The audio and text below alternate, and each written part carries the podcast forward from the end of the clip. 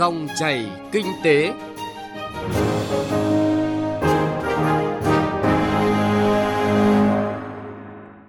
Các biên tập viên Thành Trung và Xuân Lan rất vui được gặp lại quý vị và các bạn trong dòng chảy kinh tế trên kênh thời sự VOV1 của Đài Tiếng nói Việt Nam. Hôm nay thứ năm, ngày 3 tháng 9. Chương trình có những nội dung sau đây. Bất chấp dịch Covid-19, xuất khẩu gỗ và sản phẩm gỗ vẫn tăng trưởng rất khả quan. Siết trái phiếu doanh nghiệp trong thời điểm này là rất cần thiết để giảm rủi ro cho nền kinh tế.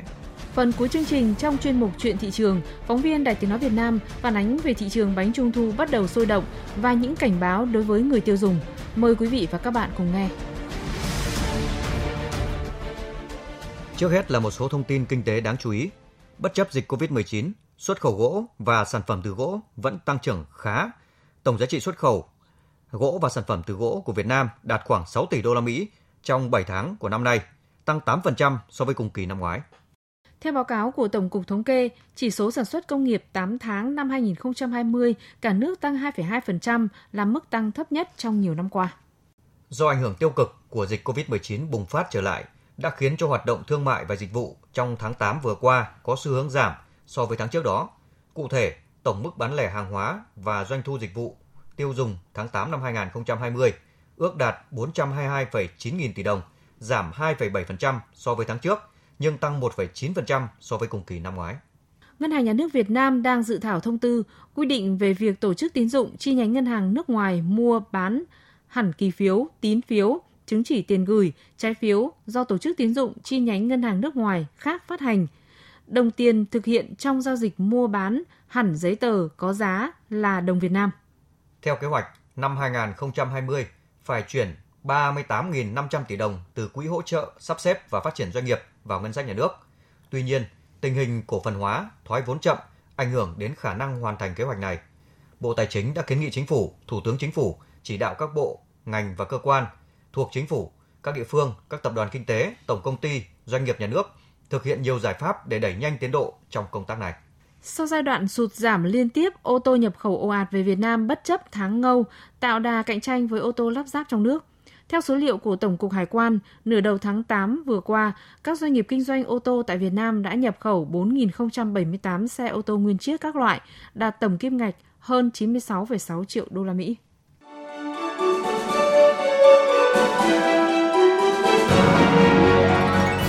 Dòng chảy kinh tế, dòng chảy cuộc sống.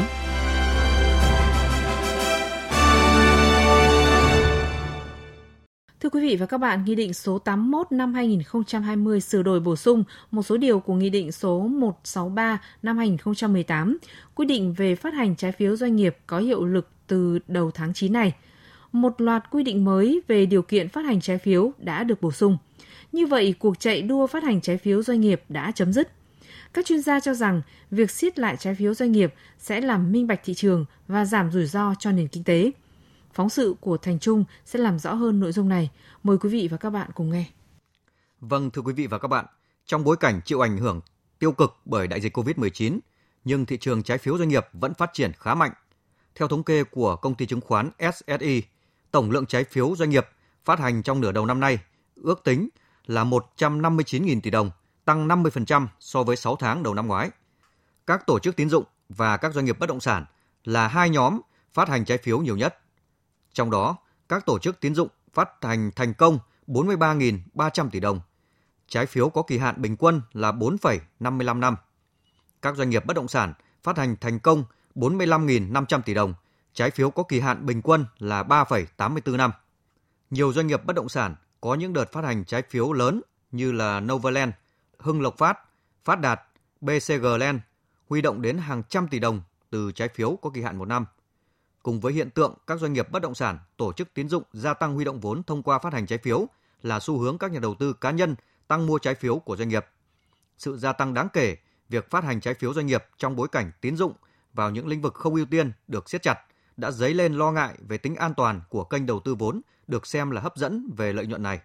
Ông Nguyễn Thiên Quân, Tổng Giám đốc Công ty Phát triển Nhà Đông Nam Bộ cho rằng Thực ra thì đối với trái phiếu doanh nghiệp đó chính là một cái kênh à, phụ trợ nhưng mà hiện tại thì đó là một kênh rất là chính cho cái việc là huy động vốn từ các nhà đầu tư để hỗ trợ vốn cho doanh nghiệp phát triển các dự án thì chúng ta nên tập trung vào những cái công ty à, có dự án thực quy mô có định hướng phát triển rõ ràng à, và có tầm nhìn lớn đủ để dẫn dắt được cái thị trường. Cũng chỉ có những cái doanh nghiệp lớn họ mới đủ sức đủ tầm để kêu gọi các nhà đầu tư đầu tư vào trái phiếu doanh nghiệp. Theo Bộ Tài chính, hiện nay các doanh nghiệp vẫn chủ yếu phát hành theo phương thức riêng lẻ. Một số doanh nghiệp phát hành và nhà đầu tư khi tham gia huy động vốn trên thị trường còn thiếu chuyên nghiệp. Bên cạnh đó, còn nhiều doanh nghiệp phát hành chưa chấp hành đầy đủ các quy định của pháp luật về công bố thông tin và quy trình phát hành. Việc nhà đầu tư cá nhân vốn hạn chế về khả năng tiếp cận thông tin cũng như khả năng phân tích tài chính của doanh nghiệp tăng mua trái phiếu của doanh nghiệp tiềm ẩn không ít rủi ro. Rủi ro mà nhà đầu tư có thể gặp phải là doanh nghiệp không thực hiện các điều kiện, điều khoản của trái phiếu, không thanh toán đầy đủ đúng hạn gốc, lãi của trái phiếu. Doanh nghiệp không thực hiện cam kết với nhà đầu tư về mua lại trái phiếu trước thời hạn. Do khả năng trả nợ của doanh nghiệp phụ thuộc rất lớn vào kết quả hoạt động sản xuất kinh doanh, hiệu quả sử dụng vốn được huy động, nên các nhà đầu tư cá nhân cần thận trọng khi quyết định đầu tư vào trái phiếu doanh nghiệp nhất là lĩnh vực bất động sản. Ông Nguyễn Quốc Anh, Phó Tổng Giám đốc kênh thông tin bất động sản.com.vn cho rằng Thế rõ ràng nhìn vào dòng tiền, nhìn vào các cái dự án, nhìn vào khả năng ờ, bán hàng thì chúng ta sẽ ra được cái gọi là đáp số rằng là chúng ta có nên đầu tư hay không đầu tư. Thì lời khuyên tôi dành các nhà đầu tư rằng là nếu xác định trái phiếu thì chúng ta cũng không không nên khác gì so với việc đầu tư cổ phiếu. Họ đã triển khai những dự án nào, tính pháp lý ra sao, uy tín như thế nào, khách hàng phản hồi ra sao, liệu có những cái rủi ro mặt pháp lý nào hay không thì điều đó nó sẽ khiến cho việc chúng ta quyết định là có nên đầu tư hay không nên đầu tư cái yếu tố quan trọng nhất là quyết định là chúng ta sẽ phải theo sát doanh nghiệp và hiểu rõ doanh nghiệp trước khi ra quyết định. Nghị định số 81/2020 có hiệu lực từ ngày 1 tháng 9, bắt buộc doanh nghiệp phát hành trái phiếu phải cách nhau tối thiểu là 6 tháng, tương ứng mỗi doanh nghiệp chỉ có thể phát hành 1 đến 2 đợt mỗi năm. Dù doanh nghiệp có thể tách nhiều lần phát hành trong mỗi đợt, nhưng quy định mới cũng yêu cầu mỗi đợt phát hành phải hoàn thành trong thời hạn 90 ngày kể từ ngày công bố thông tin. Những quy định mới sẽ chấm dứt thực trạng tồn tại lâu nay của thị trường trái phiếu doanh nghiệp, được ví như là thị trường mở với là ba không, tức là không có tài sản đảm bảo, không có định mức tín nhiệm, cũng không có đơn vị bảo lãnh phát hành. Cũng chính vì vậy, doanh nghiệp tận dụng công cụ này để huy động vốn. Nhiều doanh nghiệp còn đưa ra mức cao lãi suất là gấp 2 lần so với lãi suất gửi ngân hàng để các nhà đầu tư cá nhân hấp dẫn mà mua trái phiếu của doanh nghiệp. Trong khi đó thì nhà đầu tư cá nhân thường không nắm được các quy định, không hiểu nội tình hay là sức khỏe của doanh nghiệp như thế nào, mà chỉ thấy lãi cao là đầu tư, mặc cho Bộ Tài chính đã nhiều lần có văn bản cảnh báo rủi ro. Chuyên gia tài chính Nguyễn Trí Hiếu cho biết là hiện tại ở Việt Nam chưa có một cái công ty xếp hạng tín nhiệm nào cho các trái phiếu. Cái xếp hạng tín nhiệm chưa có, thành ra mình không có cái đánh giá độc lập, đó là cái rủi ro cho nền kinh tế. Ở thời điểm mà chúng ta đang bị tác động bởi dịch bệnh như thế này, thì ở sức khỏe tài chính của các nhà phát hành, tức là những những công ty phát hành trái phiếu đó, đang bị tác động mạnh mà nếu mà chúng ta không cẩn thận chúng ta có thể tin tưởng vào những cái ờ, thông tin nó quá lạc quan của những cái nhà phát hành và đặc biệt nữa họ tăng lãi suất lên để hấp dẫn thành ra tại thời điểm này tôi nghĩ rằng cái việc mà siết lại thị trường trái phiếu trong năm nay năm tới là rất cần thiết và hợp lý. Theo số liệu thống kê, trong năm 2019 có đến 16 doanh nghiệp phát hành trái phiếu từ 10 đợt trở lên, trong đó có doanh nghiệp chia nhỏ quy mô và phát hành trên 50 đợt nhằm tăng huy động từ các nhà đầu tư cá nhân nhỏ lẻ. Nghị định 81/2020 được kỳ vọng sẽ góp phần bảo vệ nhà đầu tư khi tham gia mua trái phiếu của doanh nghiệp, đồng thời loại bỏ doanh nghiệp làm ăn theo kiểu chộp giật, thiếu chuyên nghiệp, làm méo mó thị trường. Tuy nhiên, các chuyên gia cũng khuyến cáo nhà đầu tư cần cẩn trọng, tìm hiểu kỹ thông tin và nhận diện được rủi ro khi tham gia vào thị trường này. Phát triển công nghiệp hỗ trợ Phát triển công nghiệp hỗ trợ Quý vị và các bạn đang nghe chuyên mục Phát triển công nghiệp hỗ trợ được phát sóng vào thứ hai và thứ năm hàng tuần trên kênh VOV1 Đài Tiếng Nói Việt Nam. Và ngay bây giờ là phần tin tức. Sáng ngày 25 tháng 8 tại Hà Nội, Liên minh Năng lượng Bền vững Việt Nam, Liên minh Hành động vì khí hậu Việt Nam, Liên hiệp các hội khoa học và kỹ thuật Việt Nam và các đối tác đã tổ chức tuần lễ năng lượng tái tạo Việt Nam 2020. Chương trình năm nay hướng tới mục tiêu đưa ra các đề xuất giải pháp thúc đẩy phát triển năng lượng bền vững, đảm bảo an ninh năng lượng, loại bỏ các rào cản, phục hồi và tăng trưởng kinh tế xanh. Bộ Công Thương vừa công bố danh sách 268 doanh nghiệp đạt chứng nhận doanh nghiệp xuất khẩu uy tín 2019. Danh sách doanh nghiệp xuất khẩu uy tín được tổng hợp, xét chọn trên cơ sở các tiêu chí do Bộ Công Thương quy định. Đây là một hoạt động hết sức cần thiết nhằm hỗ trợ các doanh nghiệp Việt Nam đẩy mạnh xuất khẩu và mở rộng thị trường.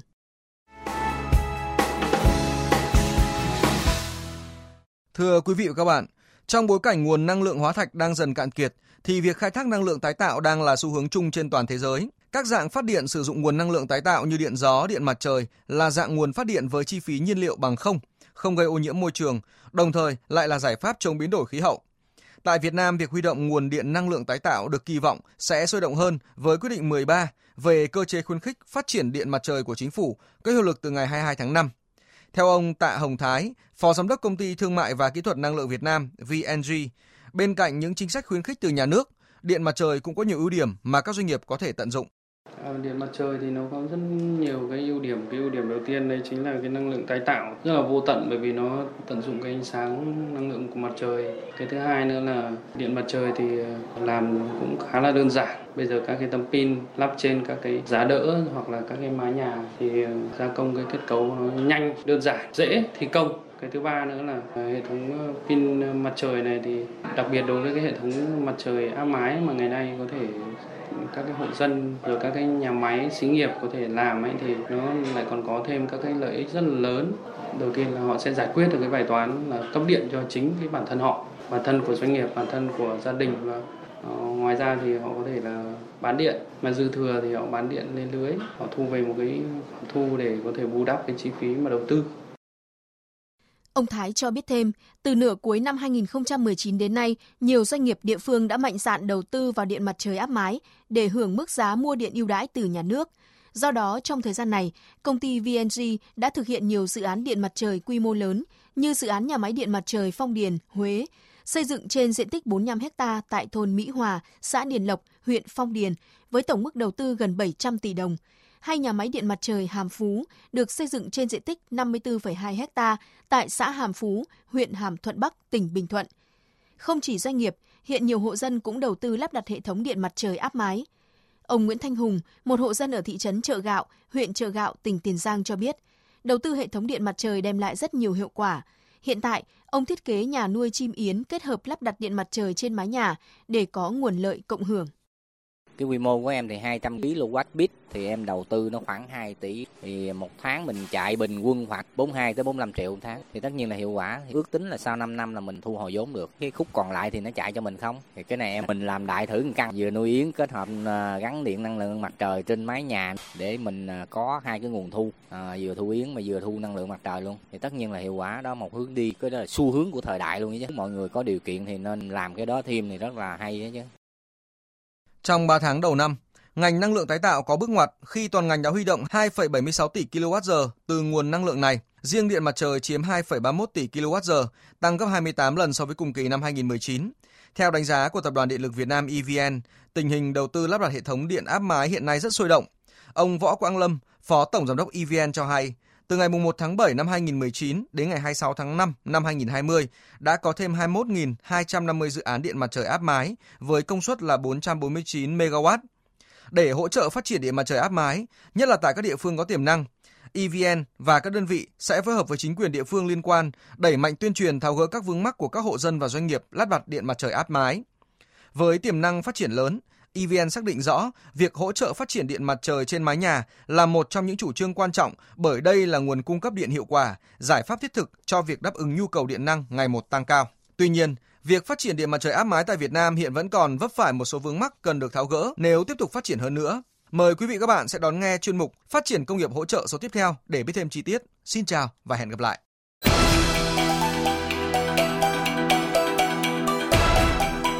Chuyện thị trường quý vị và các bạn, mùa trung thu đang đến gần, các doanh nghiệp sản xuất kinh doanh bánh trung thu đang cạnh tranh quyết liệt để chiếm lĩnh thị trường. Trong đó không ít doanh nghiệp làm ăn gian dối, sản xuất và buôn bán bánh trung thu không rõ nguồn gốc xuất xứ, không đảm bảo vệ sinh an toàn thực phẩm. Đây cũng là thời điểm người tiêu dùng rơi vào ma trận với đủ những lời quảng cáo mời chào hấp dẫn mà nếu không tỉnh táo sẽ mua phải những loại bánh kém chất lượng.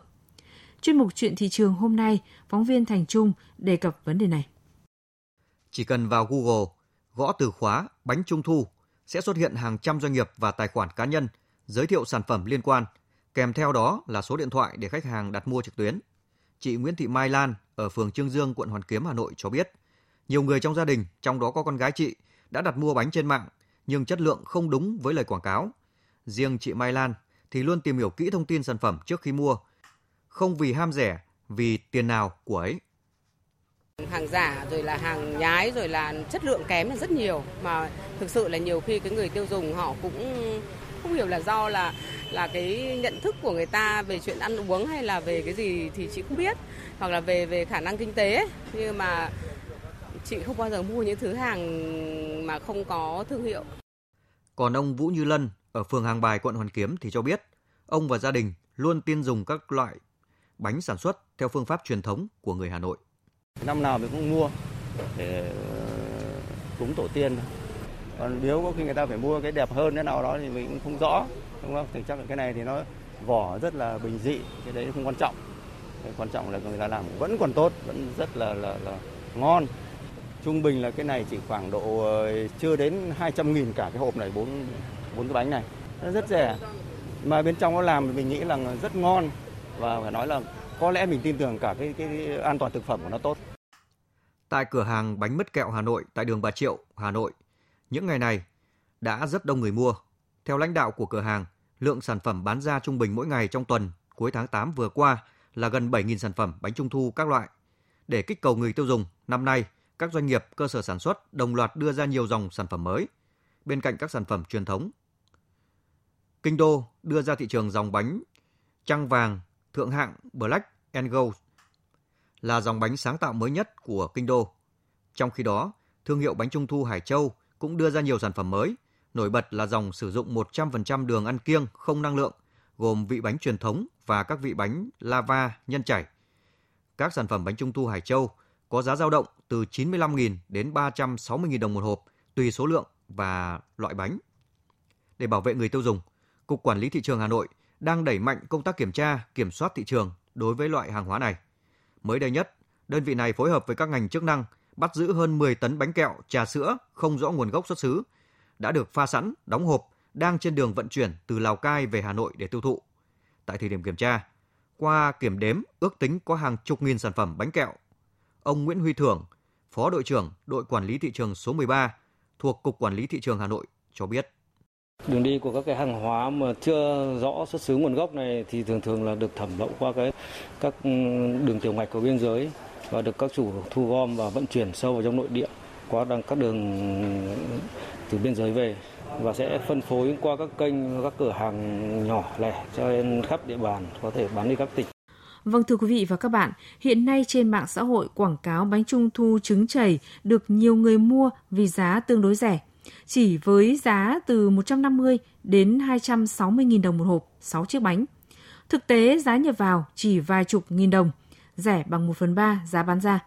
Các cơ quan chức năng khuyến cáo, bên cạnh việc kiểm tra, kiểm soát của lực lượng quản lý thị trường, thì bản thân người tiêu dùng cần nâng cao nhận thức pháp luật và cẩn trọng trong việc mua và sử dụng các loại bánh trung thu. Trong đó cần chú ý kiểm tra nguồn gốc xuất xứ, điều kiện bảo quản thực phẩm, đặc biệt đối với hình thức mua bán sản phẩm qua các website và mạng xã hội. Đến đây thì thời lượng của dòng chảy kinh tế cũng đã hết. Chương trình hôm nay do Thành Trung và nhóm phóng viên kinh tế thực hiện. Cảm ơn quý vị và các bạn đã quan tâm theo dõi.